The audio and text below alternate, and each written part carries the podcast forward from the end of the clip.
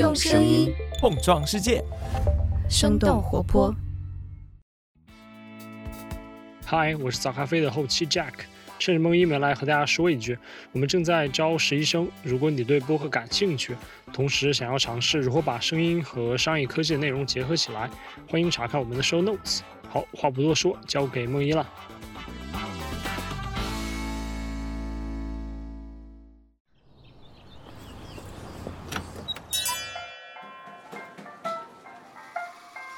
您的生动早咖啡好了，请慢用。嗨，早上好呀！今天是二零二二年的十月十二号，星期三，这里是生动早咖啡，我是来自生动活泼的梦一，几条商业科技轻解读，和你打开全新的一天。我们现在生活在一个被音乐环绕的世界，听音乐也从一种需要用 Walkman、MP3 等设备实现的活动，变成了生活的必需品。我们不得不在看视频、逛商场，甚至是跳广场舞等情境之下，听一首又一首的曲子。然而，尽管音乐被如此广泛的应用于不同的场景，音乐制作却很少被视作是一个赚钱的行业。和歌曲版权有关的纷争也是多次登上了新闻头条。不过，自疫情开始以来，欧美的音乐市场却收到了前所未有的巨额投资。去年有一百二十五亿美元用于购买全球的音乐资产，这个数字也是前年的两倍多。这个由华尔街主导的版权收购狂潮，正在颠覆人们对于一首歌曲商业价值的理解。福布斯的分析认为，继上世纪八十年代 CD 的出现之后，音乐行业将会迎来第二次根本的转向。那么，在华尔街的眼中，音乐版权到底能值多少钱？又为什么会在现在这个时间点上，音乐忽然变得这么值钱了呢？我们今天的清解读就与此相关。在这之前，我们先来关注几条简短的商业科技动态。我们首先来看看 Boss 直聘申请双重上市的消息。根据财新的报道，十月十号，Boss 直聘向香港联交所递交了申请，计划同时在美国纳斯达克交易所和香港联交所上市。根据他们的招股书，今年上半年，Boss 直聘实现了营收二十二点五亿元，平均月活用户超过了两千五百万人，用户平均每个月产生三十亿条求职招聘的交流信息。在去年和前年，Boss 直聘的收入同比增速分别达到百分之一百一十九和百分之九。十四展现了稳定的盈利能力。除了即将上市的 Boss 直聘之外，目前已有知乎、贝壳、小鹏、理想等九家中概股公司实现了在美国和香港的双重上市。接下来关注一下盒马的最新动态。根据界面新闻的报道，盒马旗下的社区团购业务盒马邻里关闭了杭州和南京两座城市的站点。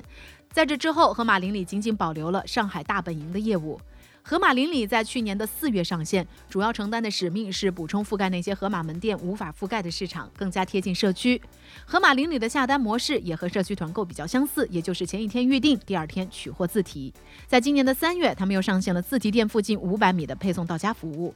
其实，在这一次关闭杭州、南京站点之前，盒马邻里在去年年底和今年四月份就有过两次大范围的收缩，先后退出了深圳、北京和成都等七个城市。盒马的内部员工在接受界面新闻采访的时候表示，收缩的原因就是亏钱，业务模式没有跑通。下面再把目光转向国外，关注一下 PC 的出货量。根据美国市场研究公司 IDC 的数据，今年第三季度全球个人电脑出货量是七千四百三十万台，同比减少了百分之十五。出货量最多的三家厂商联想、惠普和戴尔都有不同程度的下降。不过，由于微软公司对于 Windows 7的支持即将结束，创造了新的个人电脑需求，目前的出货量仍然高于疫情前的水平。和 Windows 阵营相比，出货量排名第四的苹果电脑逆势增长了百分之四十，市场份额和去年同期相比增长了百分之五点三。最后，我们来关注一下今年诺贝尔经济学奖。在这个周一，诺贝尔奖官网揭晓了今年的经济学奖获得者，分别是美联储前主席伯南克、学者道格拉斯·戴蒙德和菲利普·迪布维格。戴蒙德和迪布维格开发了多种理论模型，用于解释银行存在的原因，为什么他们容易受到银行倒闭谣言的影响，以及如何应对这种脆弱性。伯南克则利用历史资料和统计方法，对二十世纪三十年代的大萧条进行了分析。诺贝尔奖官方认为，他们的研究降低了金融危机发展为长期萧条，并对社会造成严重后果的风险。那以上就是值得你关注的几条商业科技动态，别走开，我们马上和你一起来聊聊，为什么现在这个时间点，音乐版权在华尔街的眼中突然变得值钱了呢？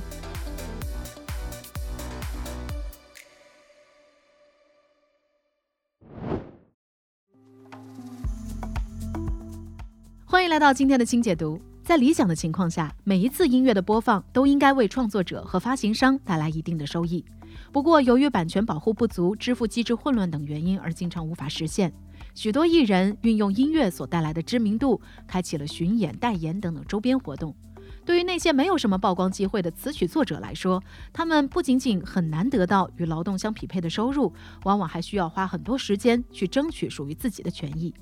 在传统的厂牌模式之下，音乐人大多只能依赖唱片合约规定的预付款作为获取资金的渠道。更多的时候，艺人必须上交版权，从而换取公司对自己未来演艺事业的风险承担和投资支持。和音乐版权有关的纠纷，主要与版权归属和变现困难两个诉求有关。首先，一些创作者，尤其是自己作词作曲的歌手，希望能够拥有对自己作品的控制权。二零一九年，歌手泰勒·斯威夫特就曾经因为版权归属和唱片公司闹翻，最终不得不通过另外录制和发行早期的六张专辑来实现自己的诉求。今年五月，歌手吴青峰和苏打绿也终于从历时两年半的商标和歌曲版权之争当中走出来。可见，哪怕是头部的歌手，都需要在新人时期用自己的才华作品去交换更好的行业资源。而音乐和商业上的不断成功，却并不能够转化为他们的独立筹码，反而是将创作者进一步和这样不合理的分款模式绑定。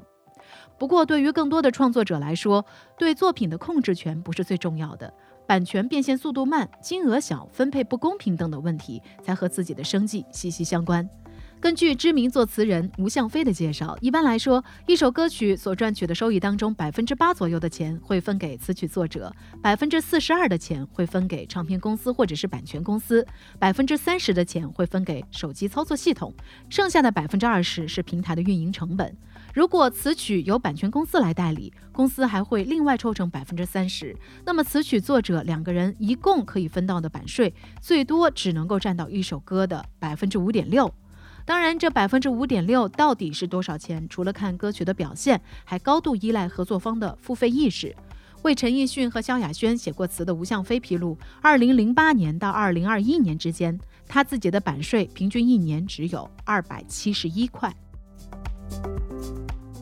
不过，在过去的五年时间里，一种新的投资趋势伴随着前所未有的巨额资金进入了欧美的音乐市场，以版权为中心展开了一系列的收购。根据《华尔街日报》的数据，去年全球音乐曲目资产的收购金额接近一百二十五亿美元，是前年的两倍多，比二零一五年的金额多出十倍以上。其中，新出现的音乐版税基金也扮演了非常重要的角色。音乐版税基金通常会收购音乐人已有作品版权的所有权，收取他未来产生的所有版税收入，并且分配给投资者作为派息。音乐人则会一次性的获得该版权全部的未来预估收益，像惠特尼·休斯顿、Justin Timberlake、John Legend、蕾哈娜，还有梦龙乐队等等，都出售了自己部分作品的所有权。二零二零年，Bob Dylan 的所有歌曲版权已超过四亿美元出售，创造了单首作品出售价格的历史记录。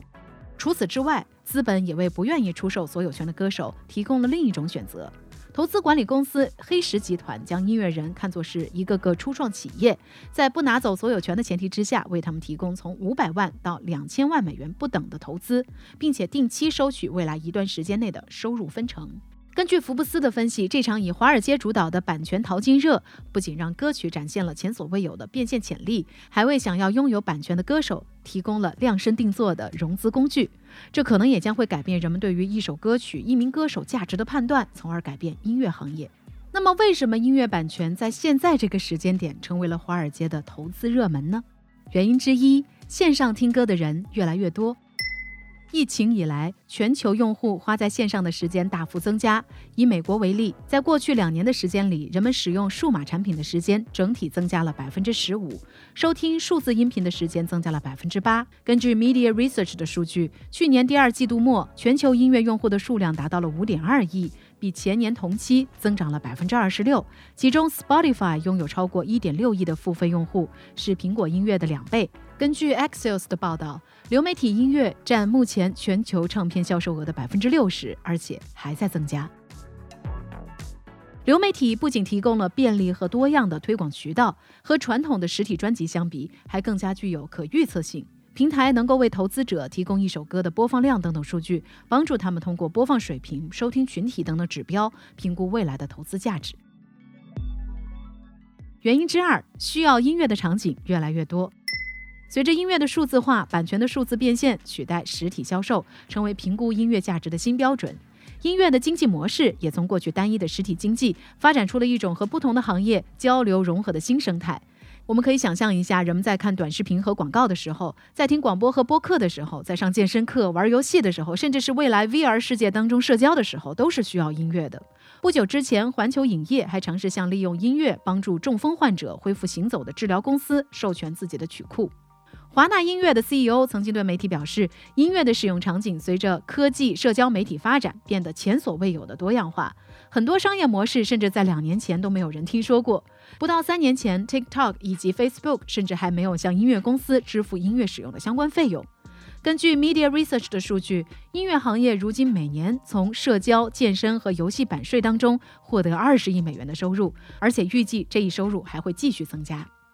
音乐在不同行业当中盈利的前景，使得投资者对于热门歌曲未来的估值非常乐观。版权的寿命往往很长，而且几乎不受到大环境的影响。稳定对于近几年来受到各类外部因素冲击的投资人来说是尤其重要的。拥有好的音乐版权，就像是在车流量大的高速公路上盖一个收费站，能够产生持续而又稳定的现金流。原因之三，急需版权变现的创作者越来越多。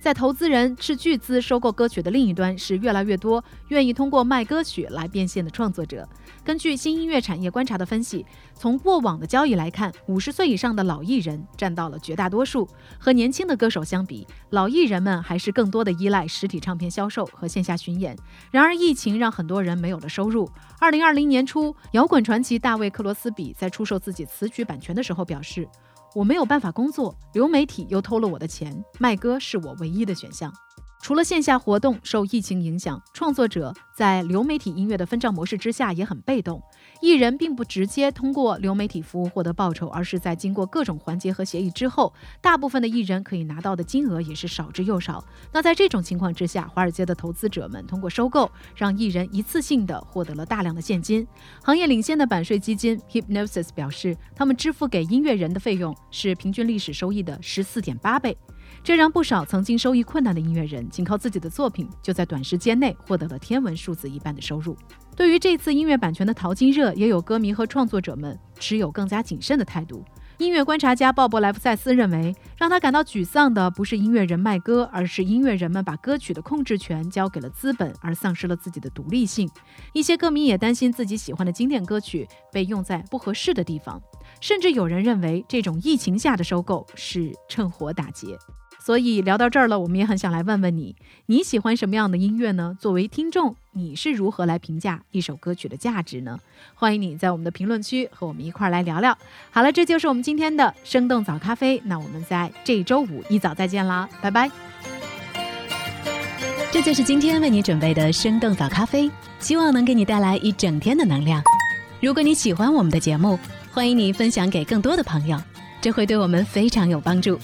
同时，你也可以在公众号和微博搜索“生动活泼”，声是声音的声，这样就可以了解更多与我们节目相关的信息啦。生动早咖啡，期待与你下次再见。